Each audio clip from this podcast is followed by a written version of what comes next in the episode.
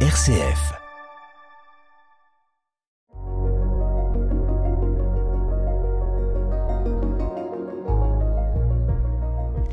Eh bien, bonjour Denis, très heureuse de t'accueillir dans les studios de RCF pour cette émission La joie de l'appel. Comment vas-tu Denis aujourd'hui? Bonjour Pascal, mais, mais ça va, c'est formidable.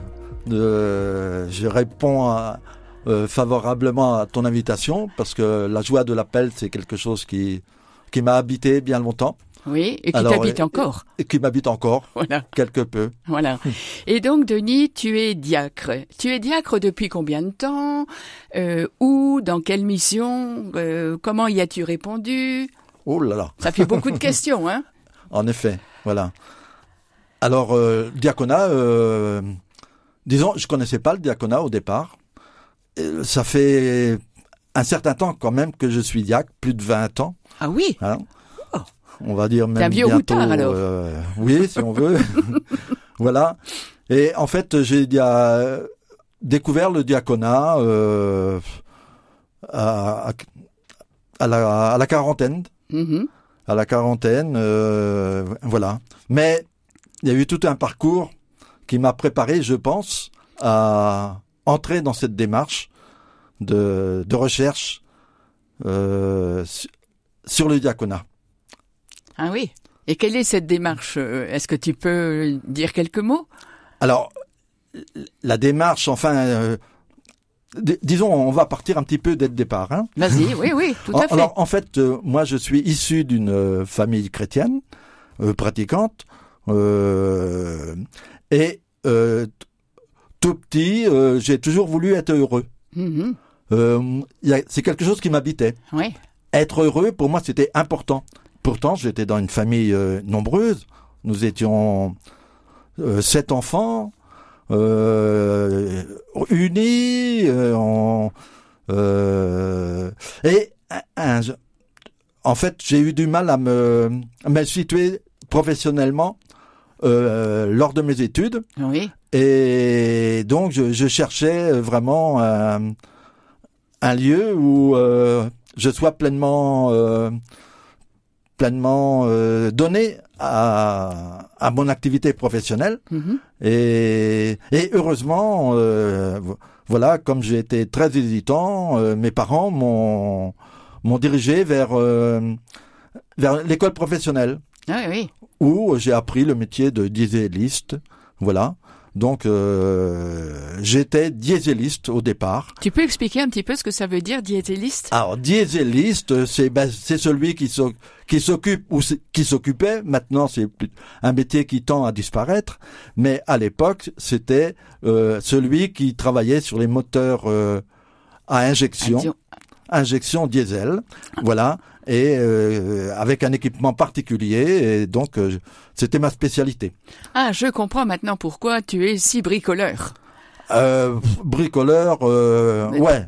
Bien, de la bonne bricole, je dirais. euh, tu es capable de, de faire, de construire, je dirais aussi. Hein Voilà, euh, c'est vrai que euh, mes parents étant menuisiers, Oui. artisans menuisiers, euh, la famille euh, travaillait beaucoup de ses doigts. euh, ben, j'ai pris le relais avec mes doigts, mais pas en, en travaillant le bois. Hein. Oui, oui. Euh, et donc, euh, dans cette famille, euh, euh, mes, mes parents, tout de suite, euh, m'ont, à l'adolescence, m'ont propulsé dans le scoutisme, Oui. que eux connaissaient vaguement, parce qu'ils avaient des amis qui avaient mis leur enfant dans, dans les scouts. Et je suis, euh, j'ai démarré euh, euh, ma vie chez les scouts. Malgré mon dé- au départ, je ne connaissais pas ce, ce qu'était le scoutisme. Mhm. Et en fait, je pensais y passer quelques années comme ça, puisque mes parents m'incitaient très, très, très fortement quoi, à rejoindre le groupe scout qui était dans un village d'à côté de chez moi. Et en fait, euh, j'y suis resté longtemps. Euh, D'ailleurs, j'y suis toujours.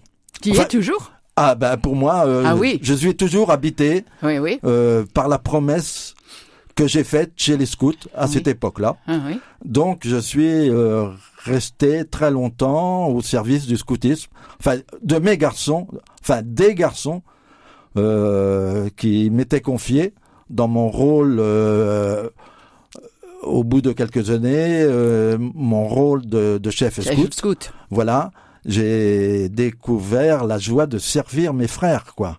Hein, servir les Oui. les plus petits, Mhm. voilà.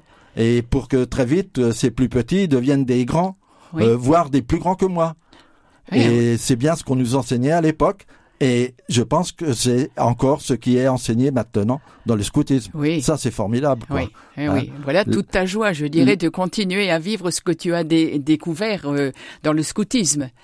Est-ce que c'est le scoutisme qui t'a, je dirais, orienté vers euh, le diaconat ensuite? Alors, est-ce que, alors là, je sais pas. Je, je sais pas parce que pour moi, euh, l'appel, est-ce qu'il y a eu un grand appel? Il y a peut-être eu un grand appel, mais c'est, en fait, quand je me suis ma- marié euh, avec mon épouse Elisabeth, euh, nous nous sommes tous les deux retrouvés dans le scoutisme. Ah oui, Euh, mon épouse a toujours été très active dans différentes tâches de bénévolat dans le village Mhm. et au sein de l'église. oui, Elle était très engagée dans la catéchèse, euh, puis au service de l'église. Et un, un beau jour, mon épouse me dit, mais écoute, euh, Denis, euh, il, il faudrait qu'on avance un petit peu plus, euh, parce que, euh, voilà, il y a... En fait, j'allais oublier le- ce- qui a bouleversé un petit peu ma vie oui, c'est que en fait mon métier de dieseliste où je le pratiquais par obligation parce qu'il fallait bien rapporter de l'eau au moulin. de, de l'eau au moulin voilà de quoi vivre à la maison Euh, je suis j'ai découvert une passion une autre passion le scoutisme étant une première passion Oui, mais une autre passion est apparue, c'est celle de l'abeille, de l'apiculture. Tant et si bien que euh, en, en 76, 1976, j'ai eu ma première ruche Hmm.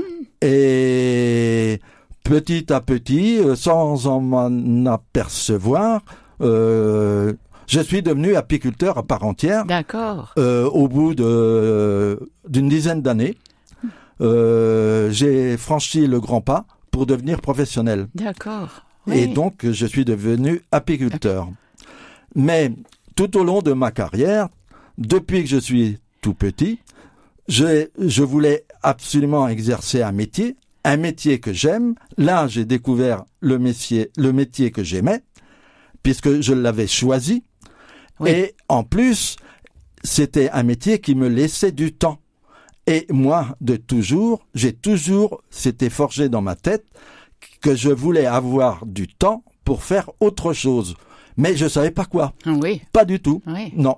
Je savais qu'il fallait que je, je libère du temps. Mhm. Et euh, euh, voilà, grâce, je savais qu'en devenant apiculteur, euh, je serais maître, de- en quelque peu, euh, maître de, de mon temps. Oui, Mais euh, bien sûr, tout en étant attentif à pouvoir euh, travailler, enfin, honnêtement, euh, correctement, pour pouvoir justement vivre de l'apiculture et faire vivre ma famille de l'apiculture. Et aujourd'hui, tu as encore des ruches? Actuellement, j'ai encore une vingtaine de ruches. Ah Après en avoir eu euh, 400 ruches, là, je suis maintenant, euh, on va dire, retraité de l'apiculture et je vis encore avec euh, la, la passion des Oui. abeilles, Ah oui. avec une vingtaine de ruches. Ah oui. Alors, euh, les abeilles, tu les as retrouvées dans le diaconat, non? Alors, on va y arriver, on va y arriver. C'est long, mais on va y arriver. Non, non, c'est très bien. Et on va y arriver. En fait, euh, quand je suis devenu, devenu professionnel, en 1991, euh, c'était au mois d'août, je suis entré en apiculture. Certains entrent en religion. Moi, je suis entré en Oui. apiculture. Et au mois de septembre, mon épouse était déjà engagée auprès du collège Saint-Étienne dans la catéchèse. Elle m'a, elle m'a demandé, elle me dit, mais Denis, euh, pourquoi tu viendrais pas me rejoindre à Saint-Étienne pour faire, euh, pour être avec les jeunes Oui. Et là, je suis entré en catéchèse oui. C'est-à-dire, je suis entré au service de la de la catéchèse, de l'aumônerie, Mhm. avec les cinquièmes et les quatrièmes, avec une grande joie, d'une façon très paisible, et, et ça m'a donné beaucoup de joie. Euh, au même moment, au même moment, euh, en moi a résonné, résonné beaucoup de choses, beaucoup d'interrogations, et j'ai voulu absolument faire une une retraite personnelle, mais moi-même, sans mon épouse Ah oui, tout seul. pour discerner un petit peu ce qu'il y avait en moi. Mhm. Il y a quelque chose qui bouillait en moi. Mhm. Je savais pas quoi. Et de là, euh, bon, j'ai rencontré un prêtre euh, qui m'a dit, mais Denis, euh, une retraite serait peut-être, euh, il, il- il serait bon, peut- certainement pour toi, de faire une retraite, une retraite spirituelle. Ce qui fait que je suis parti euh, une huitaine de jours Mhm. faire une, re- une retraite chez les, Juifs, chez les jésuites à Clamart, Ah oui. euh, dans la région parisienne. Mhm. Et là, euh, bon, bah, le Seigneur a parlé, quoi. Ben oui. Il, euh, voilà, euh, je me suis. L'amour du Seigneur est venu à moi et il s'est passé de, de, de grandes choses, quoi. Mhm. C'est, j'ai été retourné un petit peu. euh, euh, et là est venu quand même, euh, de par ce prêtre, qui avait, qui avait posé juste une phrase, une question. Il m'a dit Est-ce que tu as entendu parler du diaconat? Alors là, non, non, j'avais pas, pas entendu parler du diaconat. Ah. Même si, euh, pourtant, je savais qu'il existait des diacres, Oui. mais je savais pas trop de, de quoi ça retournait. Quoi. Oui. Et voilà, alors là, euh, voilà, euh, les choses ont commencé comme ça. Ah oui. Et, Voilà. Et puis tu es rentré alors euh, chez toi, ici, euh, en Marne, et puis euh, comment ça s'est passé alors l'appel? Parce que c'est un appel. C'est pas toi qui dis moi je veux être diacre. Ah Si? non, je suis par- reparti de ma retraite en. En étant habité par le, le Seigneur qui m'habitait. Euh, je pensais un petit peu à l'interpellation du prêtre, parce que en fait c'était une interpellation qu'il m'a fait, mais sans plus quoi. Oui, oui. Mais les, les choses ont très vite cheminé quoi. oui. Euh, j'ai découvert que moi, étant toujours dans le service du scoutisme, comme chef de groupe, euh, je me suis mis à penser que mais, ma manière d'être dans le scoutisme, euh, il était question de servir, quoi. Ouais. Et j'ai cru comprendre que quand même que dès le départ, euh, dans le diaconat, il était question de servir. Mhm. Et ce qui fait que là, euh, à mon retour, euh, je me suis mis, euh, j'ai ren- euh, j'ai rencontré des, des chrétiens qui me m'ont qui m'ont fait confiance et qui m'ont entouré pour euh, réfléchir à cette question du diaconat. Euh, Denis, j'ai une question moi. Est-ce que le diacre fait des vœux ou est-ce qu'il fait une promesse? Ah, le diacre ne fait pas des vœux. Le diacre promet à l'évêque. Il promet à l'évêque de servir l'évêque, de respecter, de suivre ce que lui, ce que l'évêque lui demande. Oui. Voilà, c'est ça. Mais il ne fait pas de vœux. Enfin, pas de vœux. Donc c'est bien une promesse. Et euh, le, le diacre est envoyé dans une mission bien particulière qu'il choisit ou bien que c'est l'évêque qui dit euh, toi tu feras tu seras dans telle mission ou telle autre. Comment ça se passe? Alors, en fait, euh, le, le diacre, euh, une fois que la personne est ordonnée diacre, Oui. au préalable, euh, l'évêque, euh, déjà au, avant l'ordination, il y a une première, enfin il y a une réflexion qui est déjà orientée sur ce que le diacre est appelé à, euh, vers qui la personne va être appelée à se tourner Oui. pour servir Oui. quoi? Et bien souvent, la personne qui est en chemin, c'est qu'elle est déjà dans le, euh, bien souvent, elle est déjà dans ce service. D'accord. Moi, à l'époque, j'étais déjà dans le service Oui. du scoutisme et euh, pas seulement. Dès 92, euh, donc euh, un an après euh, cette retraite, euh, je me suis retrouvé au Resto du Cœur Ah oui. où là j'étais dans un milieu euh, où fallait surtout pas parler de Dieu Mhm. Surtout pas parler de l'Église, euh, surtout pas parler de politique. Ah oui, oui. C'était les premières paroles qu'on m'a dit quand j'arrivais. On savait pas qui j'étais. Et j'ai été très heureux euh, toutes ces années. euh, pendant assez, très longtemps, j'ai servi au, au resto du cœur, mais bouche fermée. Fermé, oui. Bouche fermée. Ah oui. À mon ordination, j'étais surpris de voir dont la responsable des restos du cœur de Chalon Ah, ah. présente à mon ordination avec d'autres personnes. Euh, voilà. Maintenant, c'est ce qu'ils m'ont dit, euh, les gens du resto du cœur. Ben, maintenant, nous avons notre diacre. Ah, voilà, notre diacre. Bien, c'est Voilà. bien. Oui, oui. Et alors, c'est un peu comme ça que tu es, euh, je dirais, dans la pastorale de, des migrants. Comment tu y es arrivé? Par rapport au Réseau du Cœur, il y a eu un lien, il y a eu... Alors, les, les restos du cœur, ce fut pendant un temps. Euh, en 92-93, euh, avec la paroisse Saint-Antoine, euh, nous nous sommes mis en chemin euh, pour lancer ce qu'on a appelé l'association Tremplin qui était pour le service de, personnes déshéritées en situation précaire. C'était des hommes ou des femmes seules, mhm, euh, des fa- familles mhm. aussi. Et euh, à travers cette association de solidarité et de partage, euh, j'étais dans le service des plus pauvres, Des quoi, plus pauvres, avec oui. d'autres. Oui, oui. Donc il y a eu ce, ce vécu pendant ma formation diaconale de cette approche de la rencontre du- plus petit, de celui vers qui j'étais appelé à servir, euh, et qui me rendait très heureux. Quoi. Mhm. Oui, oui. Donc, euh, alors, tu es donc euh, au titre de, la pastorale des migrants, du service des plus pauvres, de comme diacre, tu as eu la joie d'aller à Lourdes à la conférence des évêques de France. Alors, tu peux un peu nous parler, reste que quelques minutes.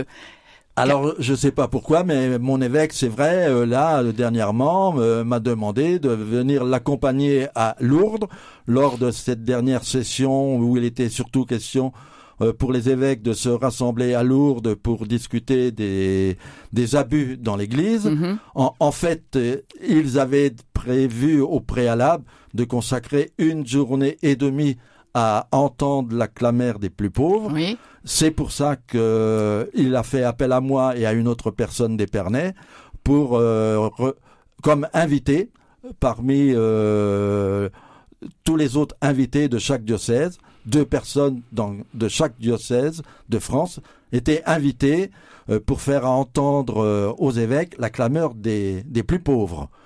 Car l'Église de France veut euh, avoir une démarche, veut, veut tenir compte de cette clameur. Parce que les plus pauvres ont quelque chose à faire entendre à notre Église. donc ça veut dire que à, à Lourdes, il y avait des plus pauvres, des démunis, qui ont pris la parole, qui ont expliqué, qui ont dit ce qu'ils vivaient? Alors, à Lourdes, il y avait différentes, euh, différents groupes qui ont témoigné de ce qu'ils euh, vivaient dans leur, dans leur diocèse, euh, à côté de l'Église ou avec l'Église, ou en communion avec l'Église ou pas, euh, de façon à... Et on, on a entendu, euh, nous les invités, comme les évêques qui étaient présents euh, dans la foule des invités, euh, ce que les, les pauvres euh, ressentaient euh, et comment ils vivaient euh, euh, l'évangile et comment ils euh, concevaient l'évangile et euh, on était surpris quand même. Enfin, moi, je, je savais parce que au préalable, euh, dans, avec le diaconat, nous avions fait des rencontres préparatoires à, Mhm. euh, à, à entendre cette fameuse clameur des pauvres. oui, Et je savais très bien que les pauvres euh, ont des choses à dire. Ils ont une façon de, euh, de parler de Dieu qui, qui nous bouscule, quoi. Mm. Eux, ils peuvent parler d'amour. Eux, ce sont des spécialistes de l'amour, les pauvres. Mais pour ça, et l'amour, si ce n'est Dieu, ben, qui est-ce? Qu'est-ce que c'est l'amour? Donc eux, ils, ils savent, ils savent l'expliquer, et on arrive à les comprendre. mais d'une façon très simple. Ils font pas des grands discours. Ils, ils sont ni des savants, ni des euh, euh, ils, ils, sont ni des, des euh, ni des savants ni des chercheurs, Mhm. mais par contre, ils, ils possèdent en eux euh, une euh, capacité à, à s'exprimer et qui, qui touche le cœur fortement de chacun. Eh oui. Alors toi, est-ce que sur le diocèse, après, il va y avoir des retombées de cette euh, rencontre à Lourdes? Ah, Alors là, il faut demander à notre évêque. Ah oui, mais j'espère que... Mais moi, de mon côté, euh, je, là où je suis en- au service euh, des migrants, justement, euh, mais pas seulement. Les migrants, les migrants, ce sont des gens qui ont faim, qui ont soif, qui ont, qui sont sans, sans abri. Mais c'est pas seulement les migrants qui, qui ont soif, qui ont faim, qui sont sans abri ou sans travail. C'est aussi les gens que je rencontre euh, journellement euh, au Secours catholique ou dans la rue. Donc, euh, pour moi, euh, les migrants, la mission des migrants que l'évêque m'a donnée au départ, est- elle s'agrandit avec euh, toute la foule de tous ces gens qui vivent des, dans des situations précaires, diffère- différentes formes de pauvreté, quoi. Ah oui. Eh bien, écoute, Denis, nous arrivons déjà à la fin de notre émission, mais avant de nous quitter, tu as euh, un chant que tu aimes bien, dont tu vas nous donner le titre pour qu'on puisse l'écouter avant de se dire au revoir. Alors, ben, moi, je proposais d'entendre, de faire entendre la, le chant de la promesse, la promesse, euh, promesse de servir. Je crois, tout est dit dans les paroles.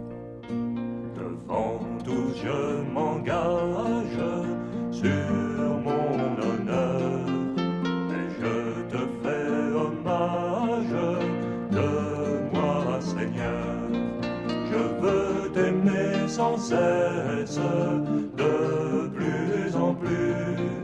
Protège ma promesse, Seigneur Jésus. Je jure de te suivre en fier chrétien et tout entier je livre mon cœur au tien. Je veux t'aimer sans cesse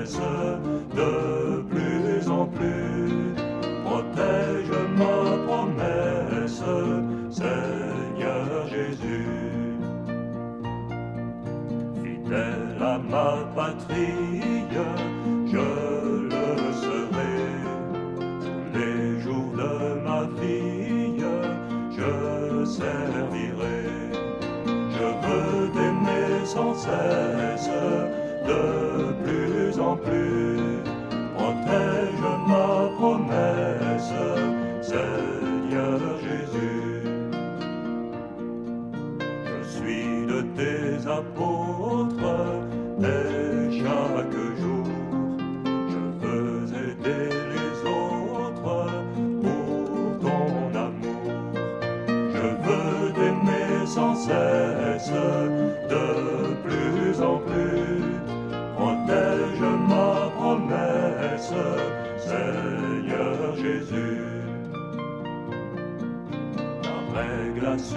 Nous-mêmes un droit sacré. Je suis faible, tu m'aimes, je maintiendrai. Je veux t'aimer sans cesse,